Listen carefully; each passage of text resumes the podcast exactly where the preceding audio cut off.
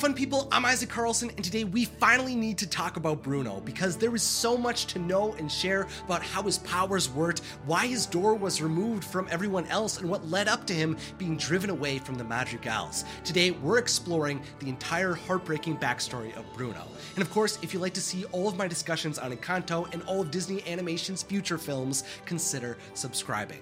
Now, Bruno Madrigal was born to loving parents Alma and Pedro and was also a triplet. The firstborn of his siblings, according to director Jared Bush, was Julieta, then came Pepa, and finally, Bruno was born last. So Bruno was the baby of his family. Unfortunately, though, soon after his birth, the tragedies that would plague his life began as their family was forced out of the village he was born in due to violent bad men.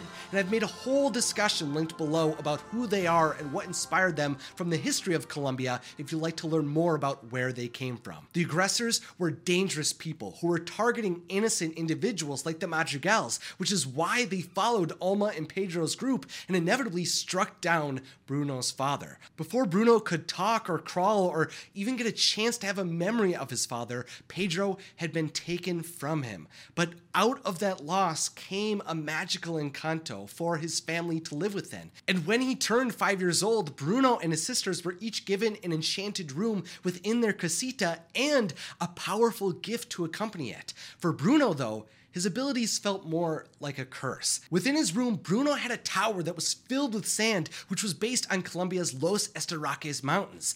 He was forced from a young age to not only be positioned to watch over his family, but with his gift, he was also burdened with the ability to look into the future. You see, Bruno's visions were not something he had full control over. Again, Jared Bush explains that some of his visions can be involuntary, which is probably how he initially discovered his power powers. The first days, months, and years of figuring out his gift was chaos, and it was said that using his powers were very draining and took considerable effort, especially when he was trying to see something specific. In early versions of Encanto, Bruno was even supposed to pass out or get very weak when he completed a vision of the future. As Bruno grew up, though, Alma started bringing villagers to have their futures foretold. She wanted their Encanto to be a paradise, and every year she wanted to prove that they deserved their miracle by using their gifts to serve the town. So Bruno followed his mother's request to use his gifts for the people, and it was around that time that he started to develop his ritual as a crutch to focus, cope, and prepare himself for the often emotionally taxing and physically exhausting job he had to undertake. Over the years that followed, the ritual began to feel like a necessity for him as his role in the village became more stressful and intense, and he became more superstitious. He just wanted luck to be on his side because he wanted to bring people and his family good fortune. Donned in a ceremonial outfit, Bruno would encircle himself in sand within his vision cave. He'd burn leaves and hold the hands of the person whose future he was looking to see. Bruno's vision would then appear before his eyes as they turned green, and then that vision would be forged onto green glass. And then, like clockwork, you would hope that the person's future wouldn't upset them. If I see something that you don't like, you're gonna be all Bruno makes bad things happen. Oh, he's creepy and his vision killed my goldfish. You see, Bruno was said to be an introvert who wasn't comfortable around people to begin with, and this social isolation wasn't helped by the fact that his gift was often interpreted as negative by the people who called upon his visions. Without knowing exactly how their lives would progress and with no accountability for how they influenced their own lives, the villagers slowly turned on Bruno as they came to believe that he was seeing their dreams only to create misery and chaos in their lives. It was a nightmare! Luckily, though, Bruno was able to meet a random rat or two to give him some company as he often felt forced to be alone as he grew up, which only was exacerbated by his mother, who started to join in on the town's anger towards him.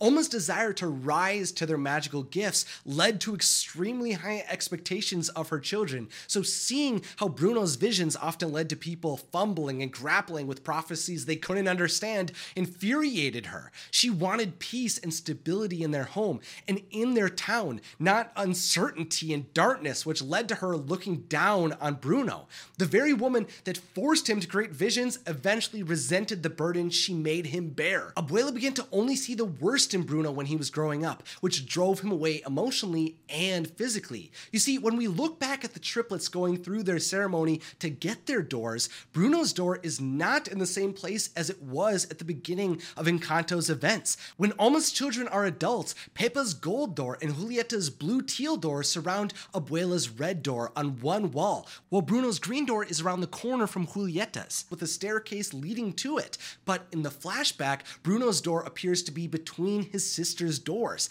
Abuela's red door is nowhere to be found, and that's supported again when we look at the images depicting Alma with all of her gifted descendants. Bruno is between his sisters with his green door, and there is no staircase to be seen. At some point, Bruno's door moved. And I think that happened slowly over time. I mean, we know that doors can suddenly come in and out of existence, and that everyone's magical rooms are formed around them and can be even larger than any physical space in Casita could allow them to be. So the space can be created anywhere. Plus, we also know that Casita is able to construct stairs when a moment calls for it. So I think as Bruno became an outcast within his own family, his door faded away to a new location to isolate him further from the rest of the Madrigals. He was pushed to the side because of his family not understanding him and his gift, and the larger the distance he felt emotionally from them, the staircase continued to grow and the placement of his door went farther and farther away. I kind of think that Pepa's wedding was probably a turning point for Bruno's relationship with his sisters.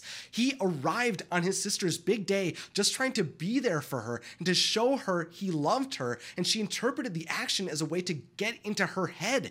At that point in time, he just seemed like a weird monster to everyone, no matter what he did. No one, not even his sisters, believed he cared about the family. As Bruno's nieces and nephews were born, he remained alone for the most part, although he did give both Isabela and Dolores visions of their future. But when Mirabel failed to receive a gift when she came of age, that was when Abuela begged for his son to look into the future to see what might happen to their family's miracle. After over 30 years of slowly condemning him and his gift, when she became desperate, Bruno was the only person she knew she could go to. What he saw, though, disturbed him deeply. He witnessed the magic in danger and Casita breaking, with Mirabel at the center of it all. But unlike visions from the past, the future felt uncertain. At the time, he believed Mirabel would either destroy or save their home, but in reality, she would one day break their family so that they could be rebuilt but I knew how I was gonna look. I knew what everyone would think because I'm Bruno and everyone always assumes the worst. Bruno knew that Mirabel would shape his family's fate, but the Madrigal's lack of faith in him brought him to realize that if he told his mother the truth about what he saw, the family could turn on little Mirabel. So, in an act of defiance and in hopes of keeping her safe, Bruno destroyed his vision and left his tower and family behind. He was no longer distant from his family. His place in the Madrigal Madrigals was gone, and he also gave up using his abilities and his family's magic, which all culminated in Casita's connection to the room being broken and his door's light fading away. With his love for his family still present, though, and with the knowledge that it would be practically impossible for him to return to the Encanto if he ventured over the mountains, he instead went past the nursery, moved a large painting near Dolores' room, and broke into the walls. It's kind of funny he chose to do that near Dolores since she must have heard him going into the walls that night, but I guess she was going to have to hear him for years without anyone really caring or noticing. I associate him with the sound of falling sand. All alone with the burden of the future weighing on him, he built out a home for himself next to the kitchen, where he accumulated food, furniture, and a sizable collection of friendly rats to keep him company, while his original room fell into ruin. In his absence, sand would flood his home, the pathways would begin to collapse, and his chambers were ready to be destroyed whenever someone would enter them again. Long before Mirabel noticed that their family's casita was breaking down, Bruno and his rat pals saw it happening all around them. Of course, the rats were comforting and kept the time on his own interesting, but of course, Bruno longed to reunite with his family. But while he wanted to be with them and to be included again, at the time, all he could do was watch from afar. Yeah, my, my gift wasn't helping the family. But, uh, but I love my family, you know? Sure, when the casita began to crack, Bruno did everything he could from inside the walls to keep their family's home together. He tried his best to remain brave and make the best spackle he could, but for the most part, Bruno had to be patient for those 10 long years as he waited in the shadows for Mirabel, the girl he saved, to decide their family's fate. Fun people, something I've been thinking about a lot now that we have seen Mirabel bringing forth a second miracle is how I would approach an expansion to Encanto's story in the future. And personally, I think I would want a series on Disney Plus.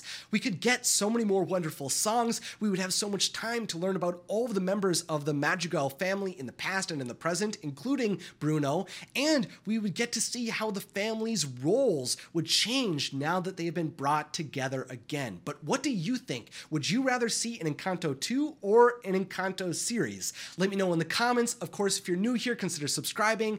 Thanks for watching and have a magical day.